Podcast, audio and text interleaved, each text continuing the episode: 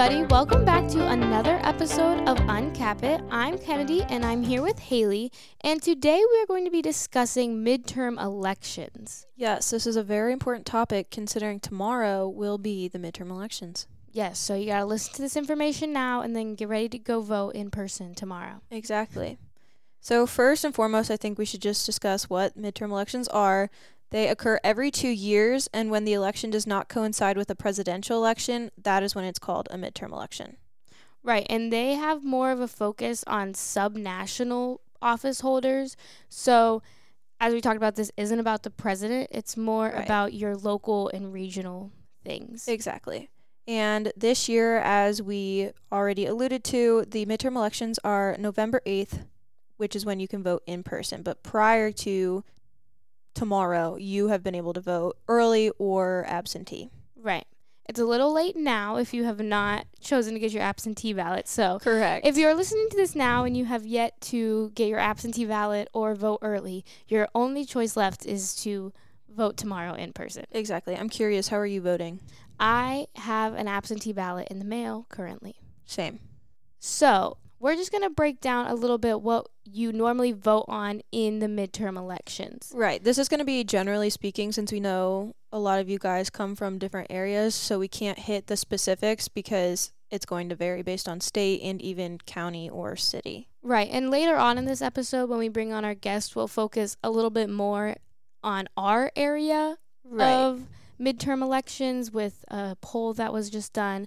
But for right now, we'll just keep it pretty broad and just explain to you what are the normal things you vote on in the midterm elections. First, we can start on the national level, and for this, you are voting on all House of Representative seats and a third of the seats in the Senate. And this is because House of Representatives have two year terms, and the Senate, it is six years. So that's why it's only a third of the seats. Right. Because some of them are not done with their terms yet. Right. It cycles through so that you're getting new people in those positions every midterm election, but it's not all of them at once. And then on a more state and local level, this is where you'll see the biggest difference based on your county and your region because each state and local government is voting on different things during their midterm elections. Correct. A few positions that you might see changing in midterms elections that we'll be voting on could be like the governor, the secretary of state, or the attorney general. There's a super long list of like the treasurer, the Supreme Court justices, right. auditors, it goes on, state senators, stuff like that. But it's just a very wide variety of positions. Exactly. And like you said, Kennedy, those are going to vary based on where you're located. So for Ohio, governor is up for election. So we have Nan Whaley versus Mike DeWine, but in some other states, there might not be someone running. Right. So, midterm elections are seen as a very important election that is held. And this is because the party that is in control of the House and the Senate usually controls the agenda of the government. So, when we're thinking about those national positions that we're voting on, this can have a pretty major effect of the national agenda. Right. So specifically, this would affect Biden's ability to set the agenda. For example, if Democrats win a lot of the seats in the House and the Senate, then it'll make his job setting the agenda easier than if Republicans were to win more. Right. So essentially, you want your party to have the majority in the House or in the Senate because then you're able to get that party's view pushed forward. Exactly. But then when we look at it from the more state and local standpoint, these elections aren't talked about as much because the national elections normally take over and you hear a lot about like we were just talking about the House and the Senate, Right. but these are like the most important ones because Exactly. your vote matters the most in your local elections. Yeah, because your vote has more influence. I know that doesn't really make a lot of sense, but if you think about it in numbers terms, say that there's 100 people in your county, then 1 out of a 100 is a lot greater of a chance of having an influence than like 1 out of a million. Right. So if you think one of it- the whole United States Right. compared to just your county. Right. So if you think of it in proportion, then you can kind of see how your vote has more of an influence on the local level. Right. So that's where you really want to think about your local issues because there's a lot of legislation that is passed on specific issues in your county or specific budgeting issues and stuff like that. Right. Yeah. One thing that comes to mind for me is like school board. Yeah. That's a huge thing on the local level that is going to vary tremendously based on the area that you live in. But you can also think of it more nationally. With the recent overturn of Roe v. Wade, this will be greatly influenced with the outcome of the elections. Right, because each county now will have, and each state will have something to do with that. Exactly. So I know that we talked about how it's very different, so we cannot give you specific information about all of the counties because they vary so differently. But there are ways that you can look up the information in your county so you will know what you're voting on. So the first one that you could go to is ohiovoterguide.org. And if you go to this website, you can type in the exact address that you live at, and you will receive a list of candidates from each election as well as like information on them. So just like a quick breakdown before you go in to vote tomorrow so that you know what you're voting for. Right. And another source is Vote 411. So this is more broad. The source that you talked about, Kennedy, is just for Ohio, but Vote 411, I believe, is for any state. And it does the same thing. You provide your address and it gives you a list of all the races and candidates and a little bit about each of them. So both of those would be great resources to just give yourself a little bit of knowledge going into the ballot box and casting your vote. Exactly. So, Hailey and I have been discussing how we can't really speak to midterm elections on a regional level, but now that we are bringing our guest on, Dr. Robert Alexander, we'll dive a little bit more into the Ohio region and the surrounding states. So, Dr. Robert Alexander is a professor of political science and the founder of the Institute for Civics and Public Policy here at Ohio Northern. He is well known for his expertise on the Electoral College, on which he has written the book Representation and the Electoral College, and has appeared as an expert on this topic in several venues, including a CNN documentary. He also has numerous op eds published in CNN, USA Today, Real Clear Politics, and more, as well as made many media appearances. In addition, Dr. Alexander has conducted public opinion polls, including the Great Lakes poll and most recently the Northern poll, which we will talk about in this episode. So, thank you so much for joining us on our podcast today. I am so excited to be here. Uncap it is the place to be. We're excited to have you. It's long awaited. I know so. the founder of ICAPP finally on the podcast. Yeah. Let's go. Let's do this. All right. Well, let's just dive right into the questions. As Kennedy said, you recently released the Northern Poll, which asked questions regarding this coming midterm elections. And it kind of dives into some overall public opinion, current issues, the candidates, the political climate. To start off, what made you want to conduct this poll surrounding the 2022 midterm elections? Well, I think that uh, ICAPP in particular has a, a, real responsibility to help inform folks, uh, not only at Ohio Northern University, but across the state, across the region, across the country. And uh, obviously, a lot of people are really interested in uh, people's thoughts on politics. There's a lot of uncertainty around midterm elections, presidential elections, but also on a number of policy is- issues. And so we thought uh, it would be a really important uh, exercise for students to learn a little something more about, but also a means for ICAPP to kind of get our name out there, not only at ONU, but, but far beyond.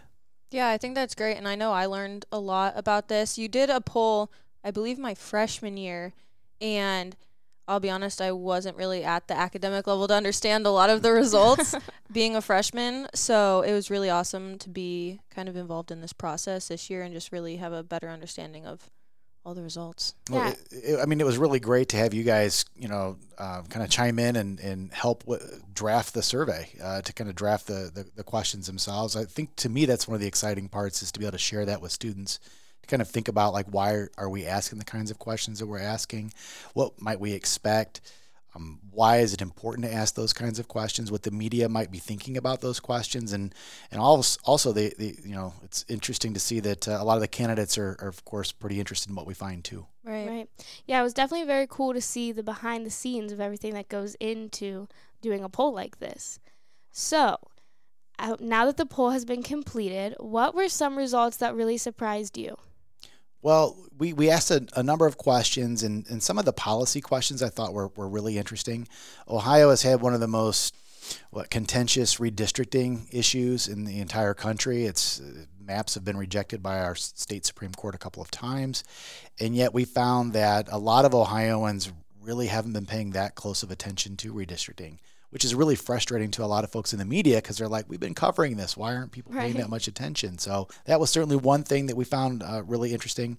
Another one was that uh, a lot of Ohioans don't really love the electoral college. It, you know, you'd mentioned my intro. That's that's kind of my area of, of interest, and uh, so I, if I have an opportunity to ask questions about it, I'm going to ask it.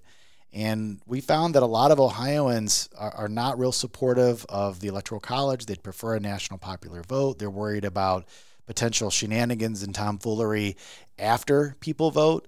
And so that was uh, really interesting to find because Ohio has been uh, uh, advantaged by the Electoral College. It's a swing state.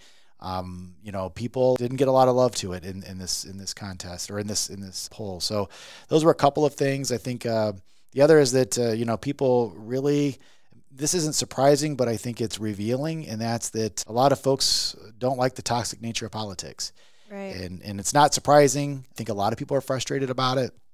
I guess it was kind of good to see that uh, people would acknowledge it, and then you know acknowledging the problem is the first step in, in, in fixing that problem. And so I think we have a lot of work to do because a lot of folks are afraid to talk about it. They strain relationships over it. They fear political violence in the future because of the, the, the toxic political environment.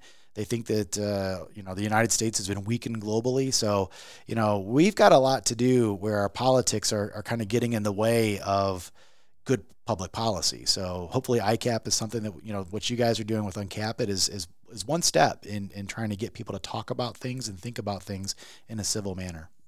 I absolutely agree. And I think it's always super interesting to see what people are interested in because, as people in the political science world, like when redistricting was happening, that was seemed like such a big deal to all of us. And so it's interesting right. that, like, the general public wasn't that involved in what was happening.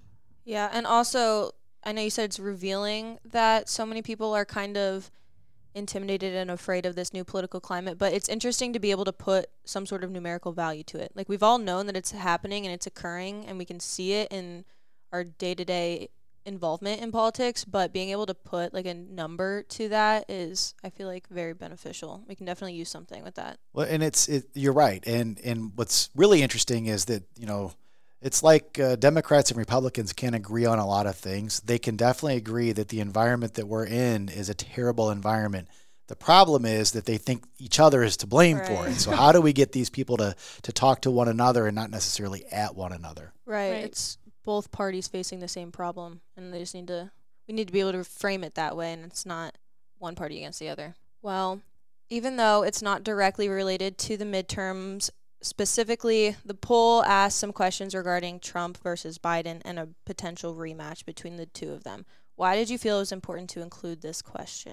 So I'm somebody who, you know, when I was pitching this to reporters, one of the things that I talked about is that uh, there's a lot of interesting things beyond the horse race but I also know that reporters are interested in the horse race. And so, uh, yeah, 2022 is, is upon us, but 2024 is, is literally the day that midterms are over, the 2024 race begins. Right. And so I thought it'd be interesting to kind of see like where, what is the standing of Donald Trump and Joe Biden in, in this, what has been a typically really important swing state. And, uh, and so I thought that we would, would have some interest around that. And we certainly did. Uh, one of the things, you know, another kind of a surprise in the poll was that in spite of all of the kind of arrows that have been slung at Donald Trump, he's, he remains really popular in the state. And, and ours isn't the only poll to kind of show that, but uh, he, he had higher public opinion support here in Ohio than he has across the country. We would find that if the race were, were to happen today, you know, he, he would probably do pretty well against Joe Biden. And so it even got the attention of the former president himself who who, who reposted it on his Truth Social, which I had thought there was a real possibility that uh, he, he would get that and kind of be happy about it, but he did, and he posted it. And it's not every day that you have a former president uh, kind of you know acknowledge the findings of a poll. Right. Yeah, I was so thrown off by that. I won't even lie. Like I woke up to so many texts, and I was like, "What is happening?" I know it's crazy that a former president like knows where Ohio Northern is, who ICAPP is. So it was definitely interesting publicity, and I think it was a good way to get the Northern Poll out there. Like Yeah. a lot more people know about it now. Yeah, we've got Ohio Northern on the map now. well, and, and, and you know the thing is, is that when you when you're doing your public opinion polling, when you're a social scientist, you, you want the data to speak for itself. And you know, if we find that Donald Trump wasn't polling so well, we we did find that in the Great Lakes polls early on. He wasn't going to, you know, re- repost that. You know, politicians are, are animals in, in that way. They're political animals. I'm sure that Tim Ryan and his folks were pretty excited about some of the, the findings that we had in the in the poll as well because we found him actually doing a little bit better than JD Vance. So, you know, the, the numbers are what the numbers are, and and you know we really do pride ourselves on being objective and trying to get the you know the the right information out to people. So, what were your overall takeaways from these results about the Trump versus Biden rematch? Well, uh, like I said, it it's very surprising to kind of see that. I, I think that, you know, one thing that is pretty clear from our poll, and I think it's pretty consistent with some other public opinion polls, is that Ohio has moved a standard deviation to the right. That, you know, a lot of people have been talking about is, is Ohio now red? It, it's definitely uh, slightly red. It's not necessarily a purple state. Things can always change, but you know the the culture of the state has moved a little bit more on the conservative side. We saw that even with some of the questions we asked about abortion, for instance. Ohio respondents were a little bit more conservative in their responses on abortion than you're finding among respondents across the country on the issue of abortion. So that's I think something to, to take away that Ohio probably won't be super competitive maybe in 2024, which will have some implications in presidential elections for some time to come. Right, I definitely think it's been in the media a lot if Ohio is still a swing state.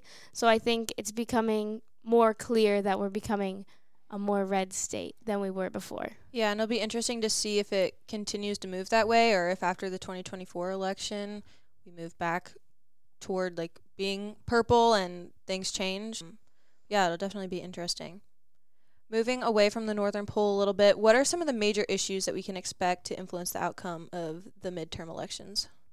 Well, you know, Hailey's a, a student in my campaigns and elections class, so she knows the answers to this. of course, I do.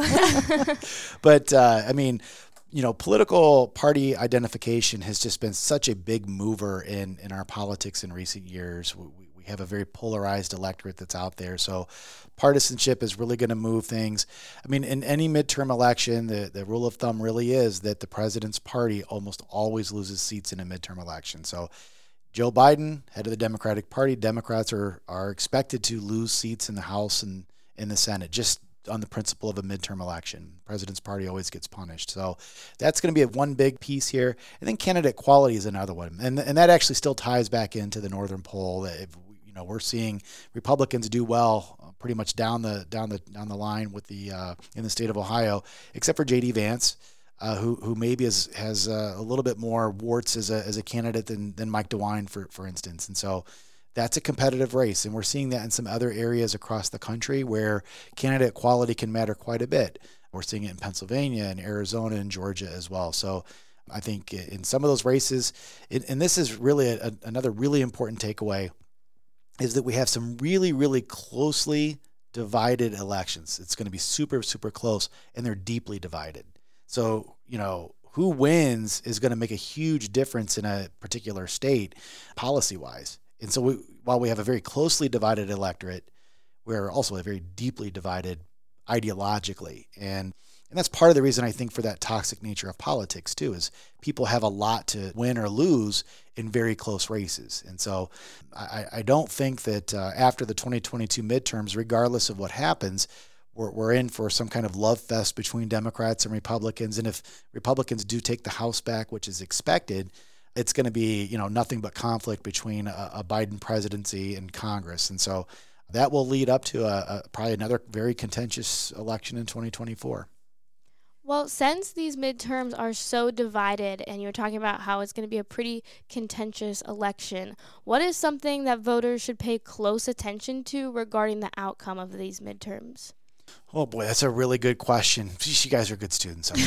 Um, you know, paying close attention. There's going to be a lot of narratives that are going to be out there about what to make of the midterm elections, and and one of the things that I just pointed out is that you probably shouldn't make too much of it because you know we're we're very closely divided, and you know, it just depends on potentially a particular day. If we're talking a 51 49 race in Pennsylvania or Ohio or Arizona, it could just be you know that moment kind of change voters perceptions on things and kind of thinking about what it might mean for 2024 might be a little bit too much to kind of say oh you know the republicans are in total control and there's a red wave or likewise in 2018 you know this kind of blue wave well no not necessarily there's a lot of different perspectives out there that people aren't necessarily unanimous on and so to kind of say that there's this big movement is is probably going a little bit too far and and, and, and kind of extrapolating anything coming out of this particular midterm election. So,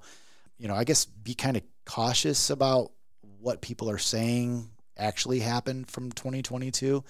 Talk to your friends, you know, let down the guard a little bit, have some conversations maybe about some policy issues as opposed to just, you know, I hate Democrats or I hate Republicans or whatever. Kind of think about ways that you can maybe have some conversations instead of just kind of reacting to these kind of big events out there, which is always a bit intimidating because the world just seems so big. Like, how do I work to make things a little bit better in a, in a world where things seem so so big and, and, and hard to change?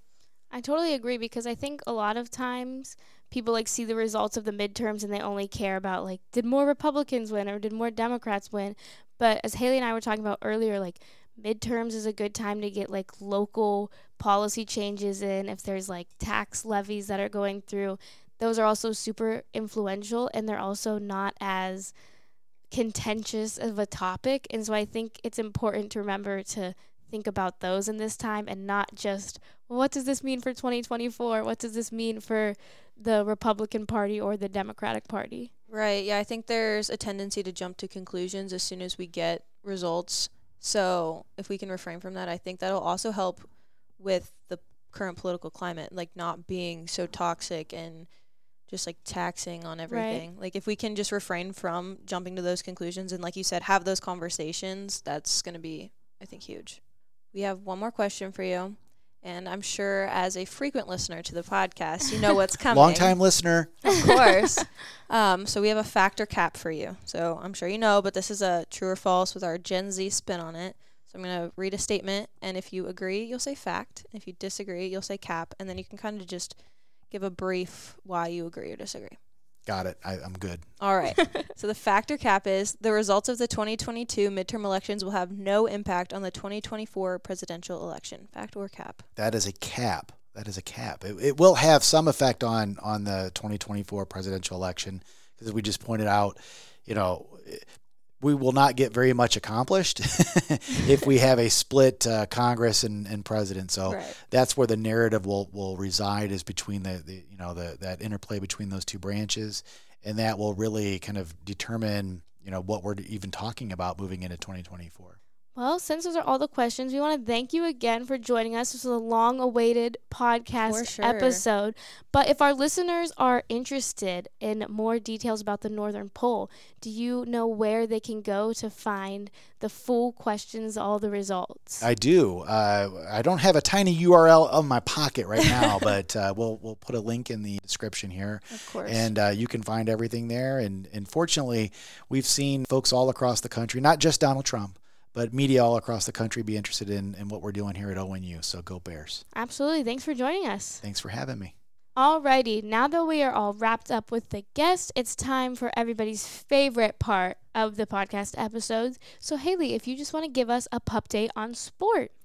Yeah, Sport has had a fun couple of weeks. He was in the homecoming parade with Polar Paws. oh my gosh, that's so exciting. Yes, he was so excited. He loves meeting new people, and I'm sure he thought that everyone was just there for him. Oh, absolutely. Which I'm sure some people were. Oh, absolutely. of course, Sport is famous on this campus, so I'm sure people went just to see him. But so he had a lot of fun with that. And then also he went home with me this past weekend and he got to see my parents and my mom loves him. so that was super fun and he got to play with my dogs. So yeah, sports had a fun time. I know, and it's warming up a little bit now. It is, so yeah. No Gonna- more winter coat. For Right. a For right couple- now. couple days. Yes. Can't, can't be too sure with Ohio, but Very true.